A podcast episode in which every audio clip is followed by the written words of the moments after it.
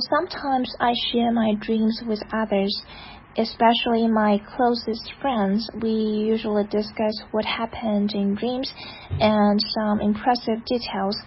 Interestingly, sometimes we have similar dreams. And I am also interested in their dreams, but I usually don't ask them because it involves personal privacy.